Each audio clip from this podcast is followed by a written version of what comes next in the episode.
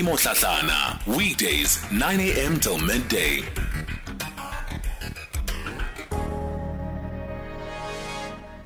It's eight after 11 o'clock. Welcome to the third and final hour of the Talking Point this morning. Um, and for today on our health and lifestyle feature, we're taking a look at medical negligence. And um, as I mentioned in the open line, often when we talk about medical negligence, we're looking at the medical legal aspect of it, right? And um, what must what has gone wrong, who must uh, be held responsible and accountable, and the processes that then one can follow, or the recourse that is available, especially to um, victims that, that have suffered at the hands of medical practitioners. The other angle to this, of course, is how the lives of those individuals are affected. And it's often an angle that is unspoken of, right?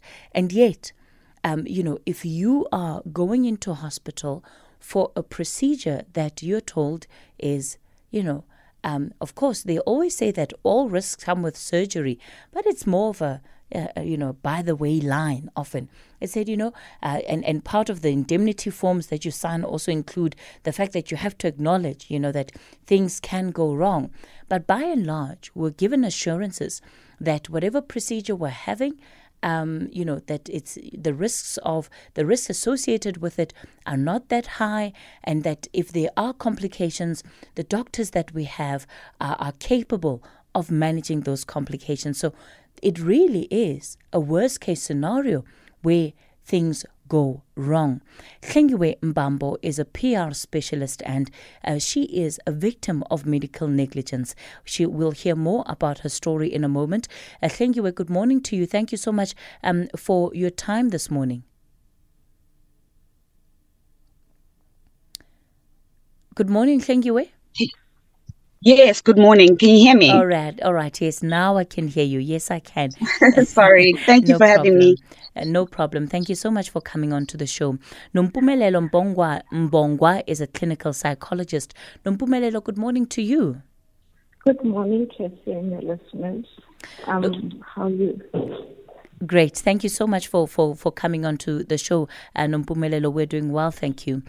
So, Hlengiwe, I, I want to kick it off with you. And firstly, one really just has to commend you for your bravery in um, speaking up about your story, speaking up about the experience that you've had. Um, you describe your life as having been turned upside down by a surgery, in particular, a total hysterectomy that has that that, that you had done. Tell us about what happened. Um, I hope you can hear me clearly. Um, I actually love how you began to introduce this whole segment because it's very important for people to understand that, yes, there's the legal part, but there's also a human part to this. Um, and I've gone through it for the past 11 months. I went to do a total hysterectomy because last year I was diagnosed with breast cancer. Um, and, and, and, and I had to have induced injections for menopause. And I thought that was very tiring and very expensive. So my oncologist and I agreed that, you know what, you can do a hysterectomy. You've already got children. I agreed to that 100%. I was 100% into it. So I went to my gynecologist, a doctor that I've always seen, and I had a conversation with him to say, look, this is what I've decided. And he, he recommended a total hysterectomy, which then removes everything so that the cancer doesn't have a chance to either come back or go down to, to that area. Um, I agreed, and obviously, as as uh, I, I always say, as a doctor, you always need to let the patient know of the risks because we don't know what to ask. We are not medical people, right? Um, I'm in the I'm in the PR industry. Whenever I speak to even CEOs, I need to explain what PR is and how you measure PR. They don't ask me most of the time. Anyway, I went into surgery on the 20th of December last year. Um, thinking everything is okay. I signed a consent form. Um, can you still hear me? Y- yes, we can. Thank you. eh?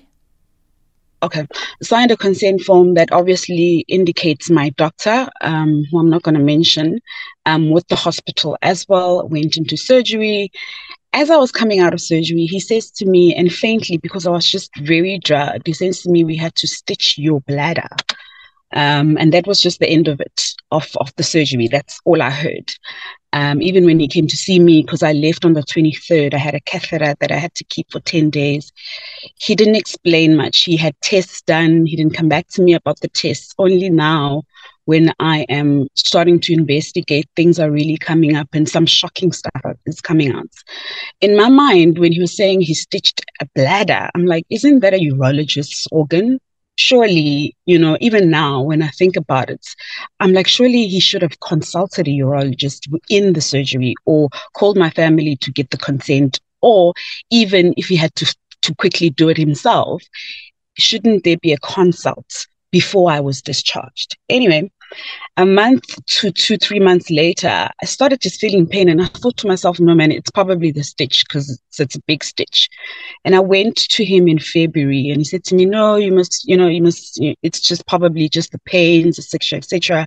And I said, let's just make sure. Can we, can we check? And then I did a CT scan. Um, even when I did the CT scan, I was not discharged by him. He sent another doctor to discharge me. And I asked this doctor, I'm like, what are the results? And he's like, your doctor's going to call you. On my way home, he calls me, acting like he doesn't know where I am. I'm like, I'm on my way home. I just got discharged by your colleague. And he says to me, Yes, you need to see a, uro- a urologist. There's something that's wrong. Then I started seeing my urologist. I'd had a big surgery in March for six hours, which didn't fix the issue. But the issue was when he was stitching my bladder, he mistakenly nipped my ureter, which is um, the the the the tube that leaves the kidney and takes the urine to the bladder. So I, on my left hand side, my, my my my my urine was sitting on my kidney until the time my, a urologist saw me in March.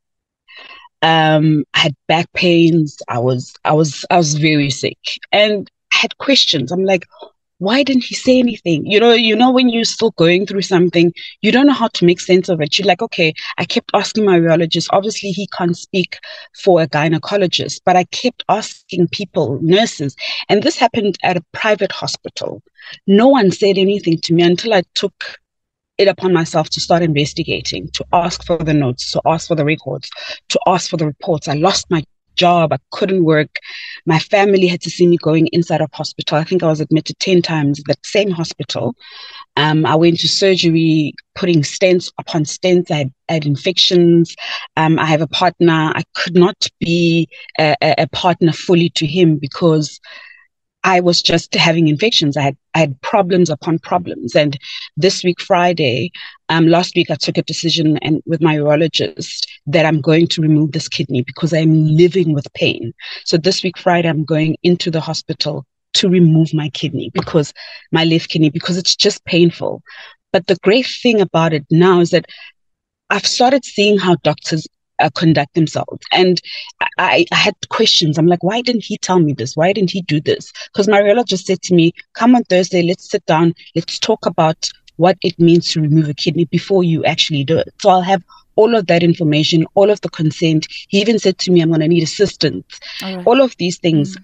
I have information to. But and I just I just want to add this to to to this. As I investigate, um, number one, I saw that when he gave me his, his report, I had an assistant. He, there was an assistant in my surgery that I didn't consent to.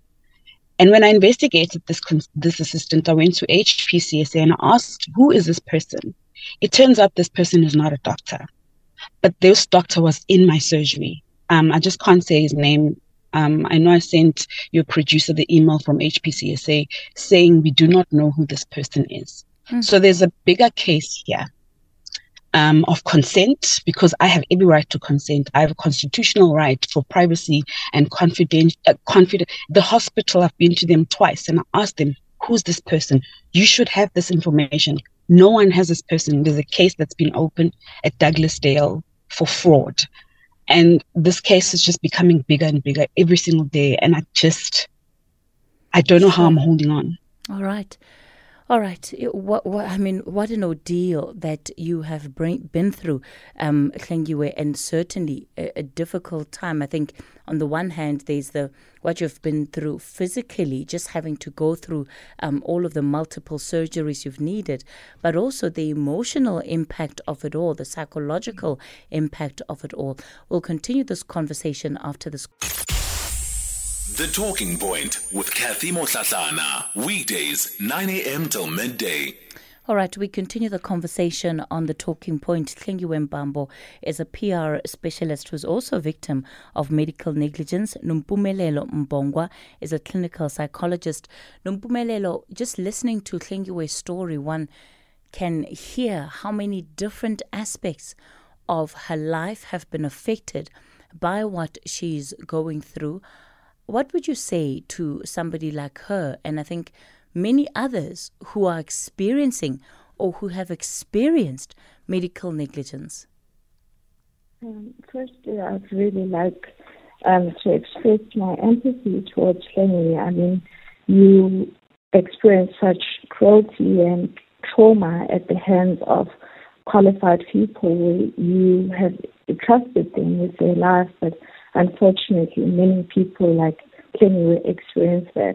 But firstly, maybe I can differentiate for us here, Kathy, there is a, a, a vast difference between medical negligence and a medical accident. So with negligence, I think it would refer to something that could have been prevented, like Henry said, based on all the checks and balances that would have been done.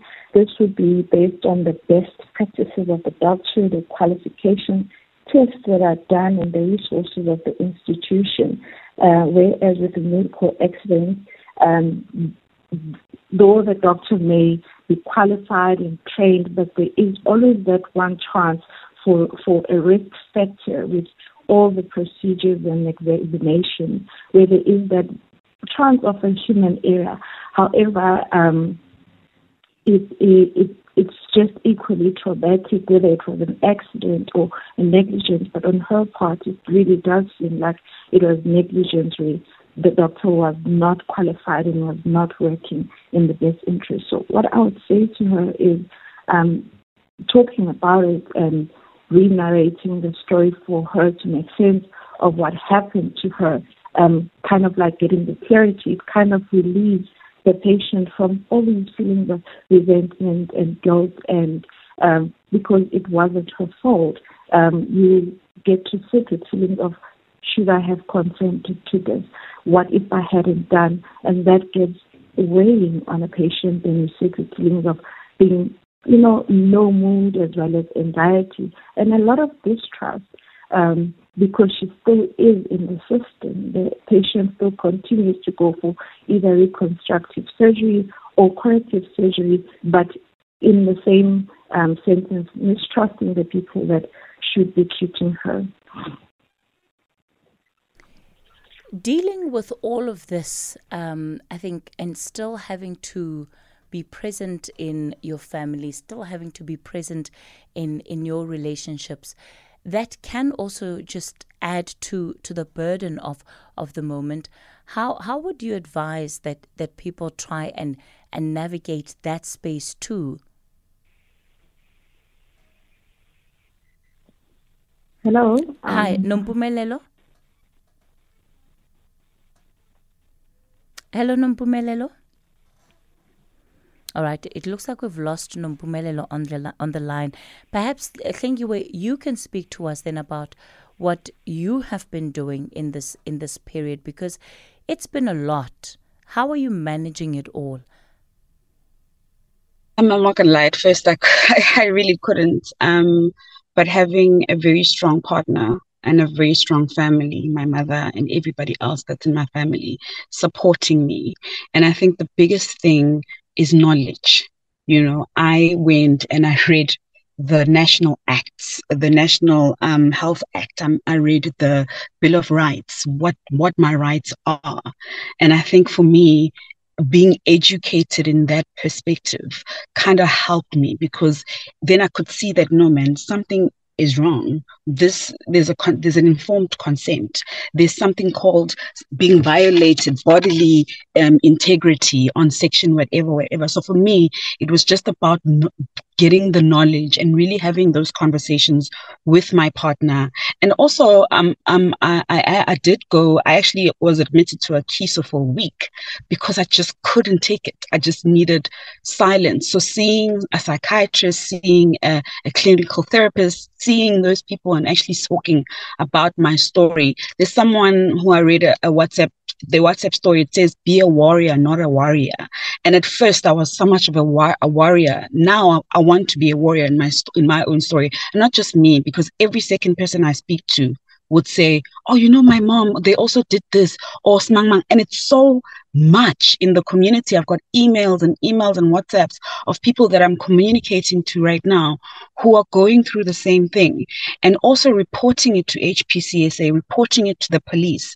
I've been fortunate because HPSA has been very transparent with me as to what's going on. They're investigating this bogus doc- assistant doctor that was in there. Um, the police are also, um, the investigator has been just giving me feedback. Yes, he's getting resistance from the doctor because we haven't got his statement for four days now. And obviously, surely, if you know this assistant and you hired him, you should have just told us in the beginning that this is the person. But that's not the case. But having those people um, not shout at me when I call and say, What's the update? And just being supportive because they know this can't be easy. This alters your whole life completely. And and tell me, um, have have you decided to um, officially pursue um, any other action against this doctor for now? Um, yes, so the HPCSA is busy with. Um, I know that the, the, the the board is looking at my case at the moment at how professional he acted during that time. Um, and it, has been very quick because I always say, what's two years? Two years, it cannot take two years to see if there's a negligence or not. Um, the police are also, I actually want this person in prison both doctors. So the police are busy doing a fraudulent case. And I know when they spoke to me, they said if he if this bogus doctor did touch me, because the the the the, the, the description of an assistant is someone who will help you with an incision, who will help you clamp, who will help you sew. And I don't know who this person is. So the case is also moving to attempted murder. All right. Oh. Uh, absolutely, yeah. I mean, unbelievable um, what you've been able to to uncover. Xolani, I want to take your call quickly. You're in the Eastern Cape. Please keep it as short for me as possible, please. Oh, uh, uh, hi, Siskit. How are you? I'm well, Xolani. Go for it. Okay. Uh, thanks, Siskit. Um, coincidentally, I called yesterday, um, but the lady who attended the call said this is the perfect show tomorrow. Um, here is my story, Siskit. I'm calling on behalf of my mother, um, who went for um, an operation on the 22nd of March uh, at Life St. Dominic's in East London. Now, the doctor who operated her, uh, she was she was there for a total knee replacement. But when we she, she she was in theater for about five hours.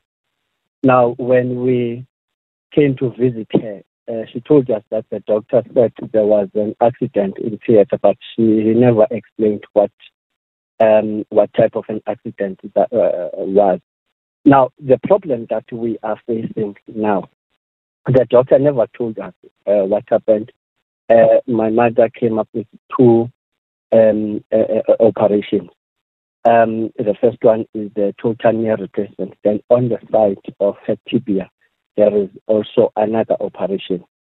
Um, now, the problem that we're facing now, my mother has got a numb um, a, a leg. I'm not sure what to call in country is uh, in English, but she has got those um, a tickling sensation, and also she cannot walk without um, the, the, the, the, the, the, the crutches.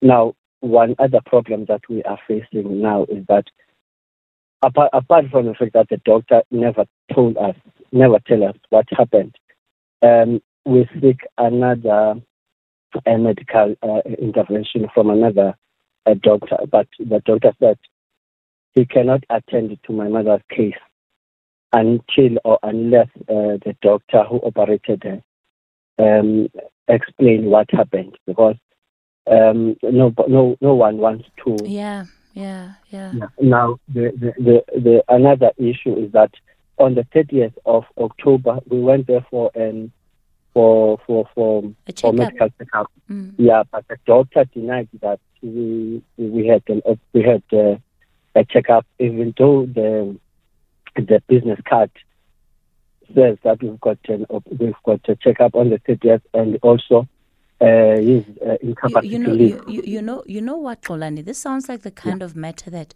um, the um, health ombudsman um, would be interested in. So I would highly encourage you to lay a complaint with the health ombudsman.